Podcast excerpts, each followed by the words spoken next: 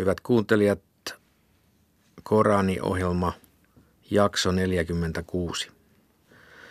Edellisessä 45. jaksossa juuri ja juuri ehti alkaa Joonaa koskeva katkelma. Mitä haluaisitte tässä aluksi todeta tästä katkenneesta, mutta nyt jatkuvasta Joonan episodista? Arvoisat läsnäolijat, imami Anas Hassar ja professori Jaakko Hämeenanttila. Joonan tarina on erikoinen muihin, muihin profeettoihin nähden sillä, että kun hän varoitti kansansa, niin hän lähti ennen kuin hän odotti säädettyä määrää, ennen kuin Jumala antoi hänelle luvan lähteä. Ja sen takia Jumala kuvasi, kuvasi että hänen lähtönsä pois kuin karannut orja. Niin sen takia hän, hän sai tämän koittelumuksen sillä, että valas nielasi häntä.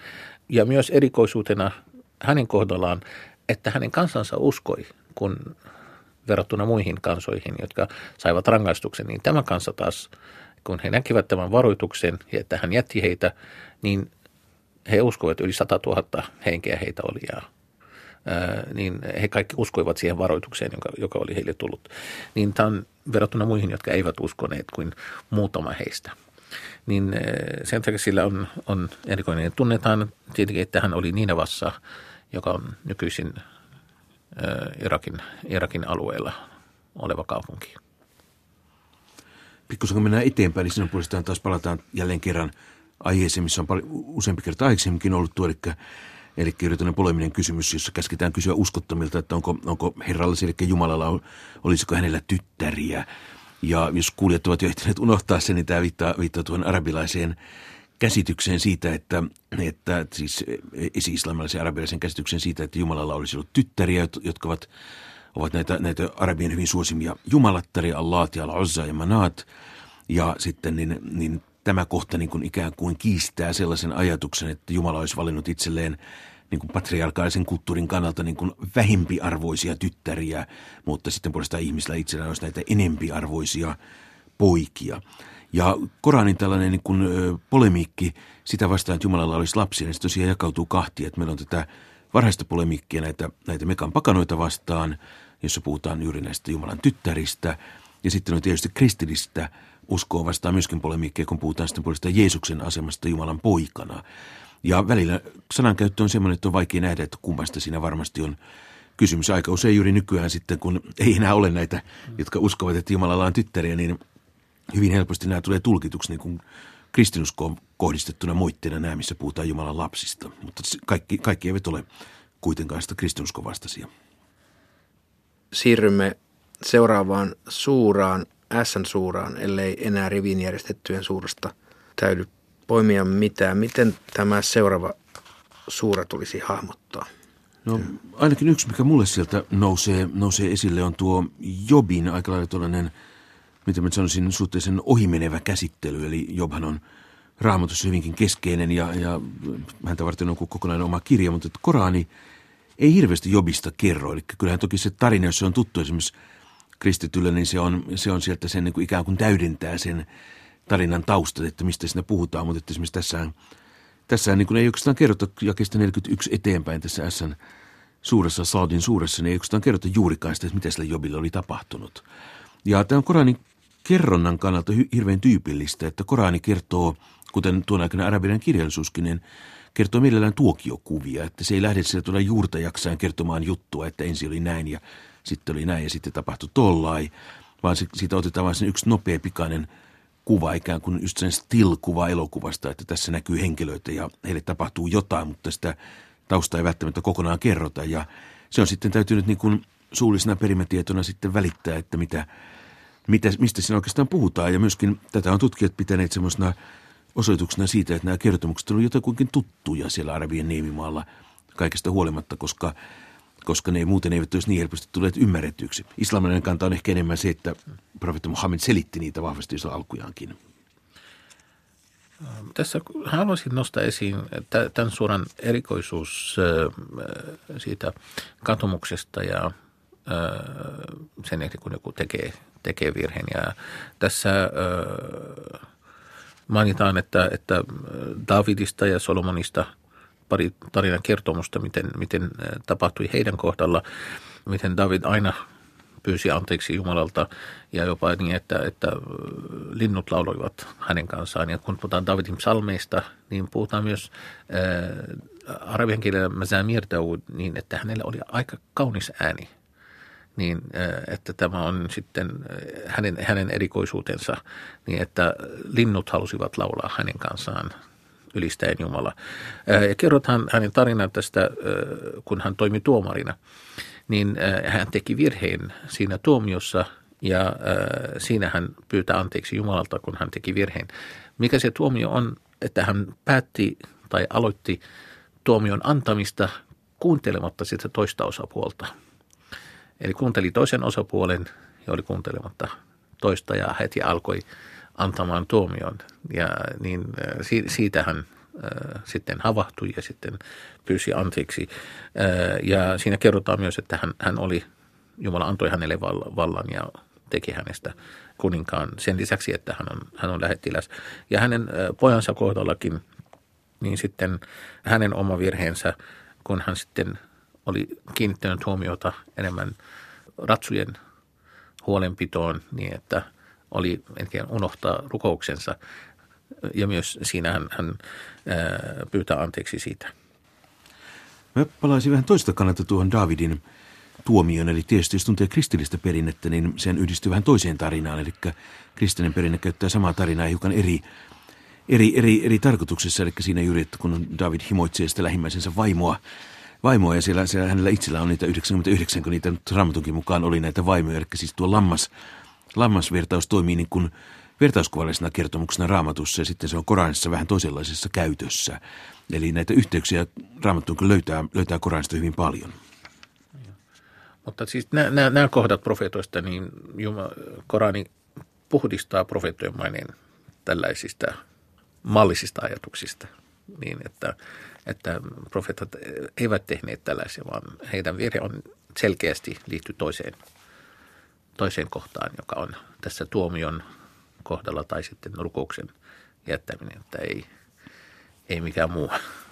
Tässä suuressa myöskin käsitellään aika paljon sitten paholaista, eli ibliisiä, ja määritellään häntä ehkä paremmin kuin oikeastaan monessa muussakaan kohdassa, että se on aika monta jaetta uhrettu tähän, että ensinnäkin tässä kerrotaan tuo paholaisen alkuperä, eli ihminen on luotu savesta, mutta, mutta iblis on luotu tulesta, ja sitten korostaa tuota, tuota iblisin ylpeyttä, että hän kieltäytyy kieltäytyy tottelemasta Jumalan, Jumalan käskyä ja kumartamasta Aadamia, koska hän on ylpeä, kun hän kokee itsensä suuremmaksi. Ja sitten vielä viimeisenä tuo, että, että siinä Iblis pyytää Jumalalta aikaa, että hän saa vietellä ihmisiä, siis hän saa koet, koetella ihmisiä, tai siis hän, tuo hänen viettelynsä liittyy siihen, että Jumala koettelee ihmisiä ja todellakin Jumala sitten antaa, antaa aikaa viimeiseen päivään asti ja, ja siihen asti hän yrittää sitten tällä maan päällä koetella koettelee ja vietellä ihmisiä vastaavasti Jumalahan on, on taannut sen niin kuin erässä toisessa kohdassa Korania. Todetaan, että, että sitten, sitten ne, jotka uskovat, niin ne eivät todellakaan sitten, ne eivät lankea. Eli se on, ihmisellä on kyky vastustaa sitä, mutta toisaalta paholainen tekee parhaansa kokeillaksi, jos kuitenkin saisi, saisi ihmiset vietellyksi. Tämän päivän jaksossa lopuksi siirrymme joukkojen suuraan. Aikaisemmin käsittelimme ryhmien suuraa, jolloin kysymys oli eräänlaisesta liittoutumasta, mutta mitä tässä joukkojen tapauksessa? Mitä tällä joukolla tai joukoilla tässä tarkoitetaan?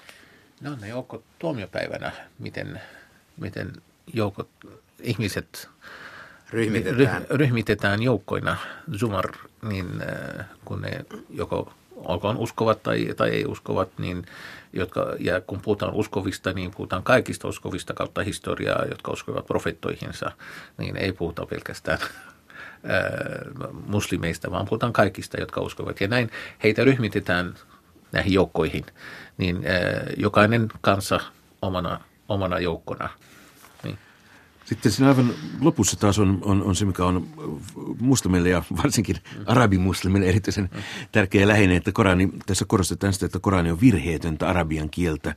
Ja se on juuri semmoinen, mitä on niin kuin aina islamilaisessa kulttuurissa pidetty Koranin niin kuin ihmeellisyyden merkkinä, että nimenomaan se kielellinen kauneus on semmoista, semmoista, joka on ainutlaatuista. Ja sekin on yksi syy siihen, minkä takia Korania ei koskaan niin kuin pidetty pyhänä kirjana silloin, kun se käännetään. Eli siis Koranin käännös on, kuten muistamme tarkemmin sanoa, että se on Koranin merkitysten tulkinta. Se on yhden, yhden tai useamman ihmisen yritys selvittää sitä, että mitä jollain toisella kielellä voisi kuvailla vähän sitä samaa, mitä Koranissa on. Mutta kuitenkin se ajatus, että Korani on jäljittelemätöntä arabiaksi, niin se on ollut, ollut, ollut Koranin historiassa hirveän keskeinen, keskeinen opinkappale islamin sisällä. Kiitoksia. Tällä kertaa lopetamme tähän ja kuuntelemme luentaa. Me heitimme hänet kalliolle sairaana ja annoimme hänen vierelleen kasvaa kurpitsa köynnöksen. Me lähetimme hänet sadan tuhannen tai useamman ihmisen luo, ja he uskoivat, ja me annoimme heidän nauttia jonkin aikaa. Kysy heiltä. Herrallasiko olisi tyttäriä ja heillä poikia? Vai olemmeko me heidän nähtensä luoneet enkelit naispuolisiksi? Eivätkö he sanokin vain valehdellakseen, Jumala on saanut lapsia? He valehtelevat. Olisiko hän valinnut tyttäriä poikien sijasta? Kuinka te oikein kuvittelette? Ettekö ota varoitusta vastaan? Vai onko teillä lupa puhua näin? Tuokaa siis kirjanne, jos olette vilpittömiä. He väittävät hänen ja Jinnien olevan samaa sukua, mutta Jinnit kyllä tietävät, että heidät raahataan tuomiolle. Jumala on sen yläpuolella, mitä he kertovat. Heidät tuodaan tuomiolle, paitsi Jumalan vilpittömät palvelijat. Te ja ne, joita te palvotte, ette voi vietellä häntä vastaan muita kuin niitä, joiden osana on korventua tulessa. Kaikilla meillä on tietty paikkamme ja meidät on järjestetty riveihin, me ylistämme häntä. He vain sanovat yhä uudestaan. Jos vain olisimme perineet varoituksen esi-isiltämme, olisimme olleet Jumalan vilpittömiä palvelijoita. He eivät usko hänen, mutta he saavat vielä tietää. Meiltä on tullut aiemmin sana lähetetyille palvelijoillemme, että heitä autetaan ja että meidän joukkomme voittavat. Käänny siis heistä hetkeksi pois ja katso, hekin saavat nähdä. Kiirehtivätkö he meidän rangaistustamme? Kun se tulee heidän luokseen, on varoitettujen vaikea olla. Käänny siis heistä hetkeksi pois ja katso, hekin saavat nähdä. Sinun herrasi, kunnian Herra, on sen yläpuolella, mitä he puhuvat. Rauha lähettiläille ja kunnia Jumalalle, maailman Herralle. 38. Ässän suura. Jumalan armelian armahtajan nimeen. S. Kautta Koraanin, jossa on varoitus. Mutta uskottomat ovat ylpeitä ja vastustelevia. Kuinka monia sukupolvia olemmekaan hävittäneet ennen heitä? Syntiset huusivat apua, kun oli jo liian myöhäistä. Uskottomat kummeksuvat, kun heille tulee varoittaja heidän omasta joukostaan. He sanovat, tämähän on vain valehteleva taikuri. Hänkö on tehnyt monista jumalista yhden? Sepä olisi merkillistä. Heidän johtajansa vetäytyvät pois ja sanoivat, pitäkää kärsivällisesti kiinni jumalistanne, sitä teiltä vaaditaan. Emme me aikaisemmassa uskonnossa ole kuulleet tällaisesta, hän on sen itse keksinyt. Juuri hänellekö kaikista meistä lähetettäisiin varoitus? He tosiaan epäilevät varoitustani, sillä he eivät ole vielä saaneet maistaa rangaistustani. Heillekö kuuluvat mahtavan ja anteliaan herrasi armon aitat, vai hekö vallitsevat kaikkea maassa ja taivaassa ja niiden välissä? Nouskoot sitten köysiä pitkin taivaaseen. He ovat vain yksi pakoon lyödyistä joukoista. Noan kansa, Aad ja paalujen faarao kilsivät ennen heitä, samoin kuin Tamud, Lootin kansa ja Aikan väki. Nämä ovat ne joukot. Kaikki nämä kilsivät lähettiläänsä, niinpä rangaistukseni kävi toteen. Ei uskottomilla ole muuta odotettavaa kuin yksi ainoa huuto, jota ei voi torjua. Uskottomat sanovat, Herramme, anna meille meidän osuutemme jo ennen tilinteon päivää. Kestä kärsivällisesti kaikki, mitä he sanovat, ja muistele palvelijaamme Davidia, joka oli mahtava ja nöyrä. Me alistimme vuoret niin, että ne ylistivät Jumalaa yhdessä hänen kanssaan aamuin ja illoin. Samoin tekivät linnut parvittain. Kaikki kääntyivät katuvina hänen puoleensa. Me lujitimme Davidin vallan ja annoimme hänelle viisautta ja taidon puhua. Oletko kuullut kertomusta kahdesta riitapuolesta, jotka kiipesivät muurin yli palatsiin? Kun he tulivat Davidin eteen, hän säikähti heitä, mutta he sanoivat, Älä pelkää, me olemme kaksi riitapuolta, joista toinen on tehnyt vääryyttä toiselle. Tuomitse meidät oikeudenmukaisesti, äläkä poikkea harhaan, vaan johdata meidätkin suoralle tielle. Tässä on veljeni, jolla on 99 lammasta, mutta minulla on vain yksi. Hän pyysi minua antamaan sen hoitoonsa ja onnistui puhumaan minut ympäri. David vastasi.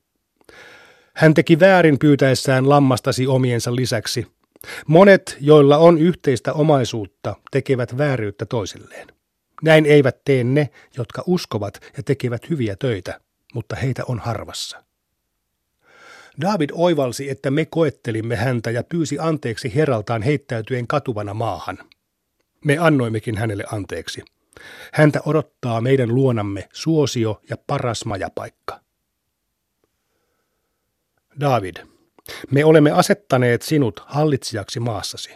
Tuomitse siis ihmisten kesken oikeudenmukaisesti, äläkä noudata omia halujasi, etteivät ne eksyttäisi sinua pois Jumalan tieltä. Niitä, jotka eksyvät Jumalan tieltä, odottaa ankara rangaistus, koska he unohtivat tilinteon päivän. Emme me ole turhanpäiten luoneet taivasta ja maata ja kaikkea, mitä on niiden välissä. Vain uskottomat luulevat niin, mutta voi heitä, kun he joutuvat tuleen. Vai luulevatko he, että me teemme ne, jotka uskovat ja tekevät hyviä töitä, samanarvoisiksi kuin ne, jotka aiheuttavat turmiota maassa, tai hurskaat syntisten veroisiksi? Tämä on siunattu kirja, jonka olemme lähettäneet sinulle, jotta ymmärtäväiset voisivat pohtia sen merkkejä ja ottaa varoituksen vastaan. Me annoimme Davidille Salomon. Hän olikin erinomainen ja nöyrä palvelija. Kun hänelle oli illalla näytetty täysiverisiä juoksijoita, hän sanoi, minä rakastin maallista omaisuutta niin, että unohdin herrani, kunnes aurinko oli kätkeytynyt verhoonsa. Tuokaa hevoset uudestaan eteeni. Ja hän alkoi jälleen silitellä niiden jalkoja ja kaulaa. Me koettelimme myös Salomoa ja asetimme valtaistuimelle hahmon – Silloin hän katui sanoen, Herrani, anna minulle anteeksi ja anna minulle takaisin valta, jota kenenkään minun jälkeeni ei tule saada. Sinä olet antelias. Me annoimme hänen valtaansa tuulen, joka kulki tasaisesti hänen käskynsä mukaan, ja kaikki rakentavat ja sukeltavat paholaiset ja toiset, jotka oli kytketty kahleilla yhteen. Tämän kaiken me annamme sinulle. Jaa siitä tai ole jakamatta, ei sinun tarvitse tehdä tiliä. Häntä odottaa meidän luonamme suosio ja paras majapaikka. Mainitsen myös palvelijamme Job, joka rukoili Herraansa. Saatana on aiheuttanut minulle vaivan ja piinan. Polkaise jalallasi, niin sinulle purskahtaa esiin raikas lähde, jossa voit peseytyä ja josta voit juoda. Me annoimme hänelle hänen perheensä ja saman verran lisää armona luotamme ja muistutuksena ymmärtäville. Tartu kädelläsi vitsakimppuun ja lyö sillä, et rikkoisi valaasi. Me huomasimme hänet kärsivälliseksi. Hän olikin erinomainen ja nöyrä palvelija. Mainitsen myös taitavat ja ymmärtävät palvelijamme Abraham, Iisak ja Jaakob – me täytimme heidän mielensä ajatuksella tuonpuoleisen asunnosta. Meidän luonamme he ovat valittujen ja parhaiden joukossa. Mainitsen myös Ismail, Elisa ja Dul Kifl. Kaikki he olivat hyviä. Tämä on muistutus. Hurskaille kuuluu paras majapaikka. Edenin puutarhat, joiden portit ovat avoinna heitä varten. Siellä he saavat maata vuoteilla nauttien runsaasti hedelmiä ja juomia kainojen nuorten tyttöjen seurassa. Tämä on teille luvattu tilintion päiväksi. Tällaisia ovat meidän ehtymättömät antimme. Mutta syntisiä odottaa pahin majapaikka. Helvetti, jossa he saavat korventua. Siinä on paha lepopaikka. Maistakoot siellä kiehuvaa vettä ja visvaa ja muuta samanlaista monia lajeja. Siinä teidän vieressänne on sankka joukko muita. Eivät he ole tervetulleita, vaan saavat korventua tulessa. He vastaavat. Ei, vaan te ette ole tervetulleita. Te olette aiheuttaneet meille tämän. Siinä on paha majapaikka. He sanovat, Herramme, anna kaksinkertainen määrä tulen rangaistusta sille, joka on aiheuttanut tämän meille. Ja jatkavat. Miksi me emme näe täällä niitä miehiä, joita me pidimme pahoina? Pilkkasimmeko me heitä aiheetta vai emmekö vain huomaa heitä? Näin tosiaan tulen asukkaat kiistelevät keskenään. Sano, minä olen vain varoittaja. Ei ole muuta Jumalaa kuin Jumala, yksi, voimallinen, taivaan ja maan ja kaiken niiden välissä olevan Herra, mahtava, anteeksi antava. Sano, tämä on tärkeä viesti, mutta te käännytte siitä pois. En minä tiennyt, kuinka heidän korkeimmat johtajansa kiistelivät. Minulle on vain ilmoitettu, että minun on varoitettava selkeästi. Herrasi sanoi enkeleille, minä luon ihmisen savesta, ja kun olen tehnyt hänet ja puhaltanut häneen henkeni, kumartakaa häntä maahan asti. Kaikki enkelit kumarsivat, paitsi Iblis, joka oli ylpeä ja kiittämätön. Jumala kysyi, Iblis, miksi et kumarra kätteni luomusta? Oletko sinä liian ylpeä tai jalosyntyinen? Iblis vastasi, minä olen häntä parempi, sillä sinä loit minut tulesta, mutta hänet savesta. Silloin Jumala sanoi, ulos paratiisista sinä kirottu. Kiroukseni seuratkoon sinua tuomion päivään asti. Iblis vastasi, Herrani, anna minulle aikaa siihen päivään asti, jolloin heidät herätetään henkiin. Jumala vastasi, sinä saat aikaa määrättyyn päivään asti. Iblis sanoi, niinpä, kautta kunniasi, johdatan heidät kaikki harhaan, paitsi ne, jotka ovat vilpittömiä palvelijoitasi. Jumala sanoi, tämä on totuus, ja totuuden minä sanon. Minä täytän helvetin sinulla ja kaikilla niillä, jotka sinua seuraavat. Sano, en minä pyydä teiltä tästä palkkaa enkä teeskentele olevani muuta kuin mitä olen. Tämä on vain varoitus kaikille ihmisille. Hetken kuluttua te kyllä saatte sen tietää. 39. Joukkojen suura. Jumalan armeliaan armahtajan nimeen. Jumalan mahtavan viisaan luota lähetetty kirja. Me tosiaan lähetämme sinulle kirjan, palvo siis ainoastaan Jumalaa. Eikö ihmisen kuulukin uskoa vain Jumalaan? Ne ovat väärässä, jotka ottavat hänen lisäkseen muita suojelijoita ja sanovat, mehän palvomme heitä vain, jotta he toisivat meidät lähemmäksi Jumalaa. Jumala kyllä antaa tuomionsa siitä, mistä he kiistelevät, eikä hän johdata uskottomia valehtelijoita. Jos Jumala olisi halunnut valita itselleen lapsen, hän olisi voinut ottaa luomakunnastaan kenet olisi tahtonut. Ylistetty olkoon hän. Hän on Jumala, yksi, voimallinen. Hän on todella luonut taivaan ja maan ja hän käärii päivän yöhön ja yön päivään. Hän on alistanut auringon ja kuun kulkemaan rataansa määräajan mukaan.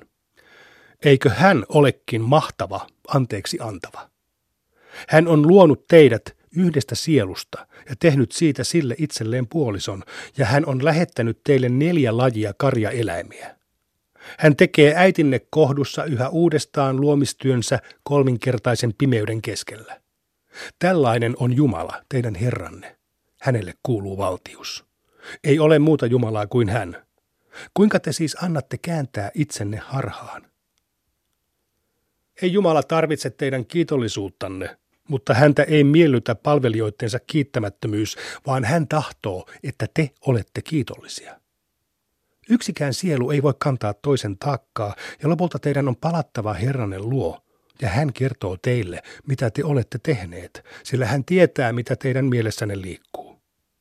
Kun onnettomuus kohtaa ihmistä, hän rukoilee Herransa ja kääntyy hänen puoleensa, mutta kun Jumala sitten antaa hänelle suosionsa – hän unohtaa koskaan rukoillensakaan Jumalaa ja asettaa muita hänen rinnalleen eksyttääkseen toisiakin pois hänen tieltään.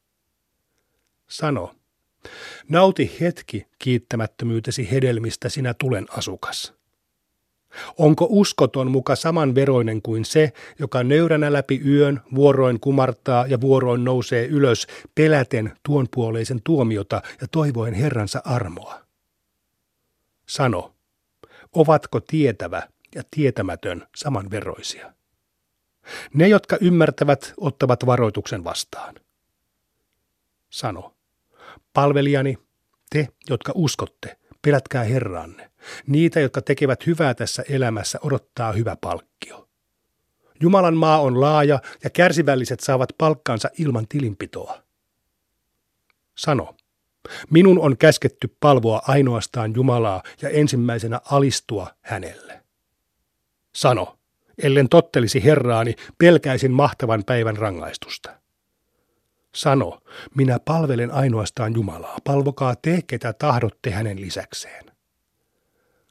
Sano, ne ovat joutuneet perikatoon, jotka ylösnousemuksen päivänä häviävät itsensä ja perheensä. Eikö se olekin ilmeinen tappio? Heidän yläpuolellaan kaartuvat tulikatokset ja alapuolellaan toiset. Tällä Jumala koettaa saada palvelijansa pelkäämään häntä. Palvelijani, pelätkää minua. Mutta iloitkoot ne, jotka välttävät epäjumalia ja kääntyvät Jumalan puoleen. Tuo ilosanoma palvelijoilleni, jotka kuulevat sanojani ja seuraavat parhaita niistä. Näitä Jumala johdattaa ja he ymmärtävät. Sinäkö pystyisit pelastamaan tulesta sen, joka on ansainnut rangaistuksensa? Mutta niitä, jotka pelkäävät Herraansa, odottavat huoneet, jotka on rakennettu toistensa päälle purojen partaalle. Tämä on Jumalan lupaus, eikä hän rikon lupaustaan. Etkö näe, kuinka Jumala lähettää taivaasta sateen ja antaa siitä muodostua lähteitä maahan ja sitten nostattaa veden avulla esiin monenlaista viljaa, joka lainehtii tuulessa, ja voit nähdä sen tuleentuvan. Lopuksi Jumala tekee siitä kuivunutta sänkeä ja siinä on varoitus ymmärtäväisille. Onko uskoton muka samanveroinen kuin se, jonka mielen Jumala on avannut alistumiselle ja jolla on Herransa antama valo? Voi niitä, joiden sydän on paatunut eikä kuule Herransa varoitusta, he ovat todellakin eksyksissä. Jumala on lähettänyt kauneimmat kertomukset kirjana, jonka jakeet ovat sopusoinnussa keskenään. Useasti toistettuina kertomuksina, jotka saavat Herraansa pelkäävät vapisemaan, mutta sitten heidän mielensä tyyntyy ja kääntyy Jumalan puoleen. Näin Jumala johdattaa kenet tahtoo, mutta sitä, jonka Jumala eksyttää, ei voi opastaa. Onko uskoton muka samanveroinen kuin se, joka teoillaan varjelee itseään ankaralta rangaistukselta ylösnousemuksen päivänä, kun pahantekijöille sanotaan, maistakaa nyt rangaistusta ansioittenne mukaan. Nekin, jotka elivät ennen heitä, kielsivät, mutta rangaistus kohtasi heitä, kun he vähiten sitä odottivat. Jumala antoi heidän maistaan nöyryytystä tässä maailmassa, mutta tuon puoleisen rangaistus on vieläkin suurempi. Kumpa he vain olisivat tienneet. Olemme esittäneet ihmisille tässä Koranissa kaikenlaisia vertauksia, jotta he ottaisivat varoituksen vastaan. Olemme lähettäneet sen mutkattomana arabiankielisenä Koranina, jotta he oppisivat pelkäämään Jumalaa. Jumala esittää vertauksen kahdesta palvelijasta.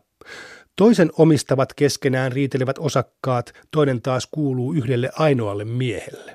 Ovatko he sitten samanveroisia? Kunnia Jumalalle. Mutta useimmat heistä eivät tiedä. Sinä kuolet, ja he kuolevat, ja sitten te saatte kiistellä keskenänne Herranne luona ylösnousemuksen päivänä.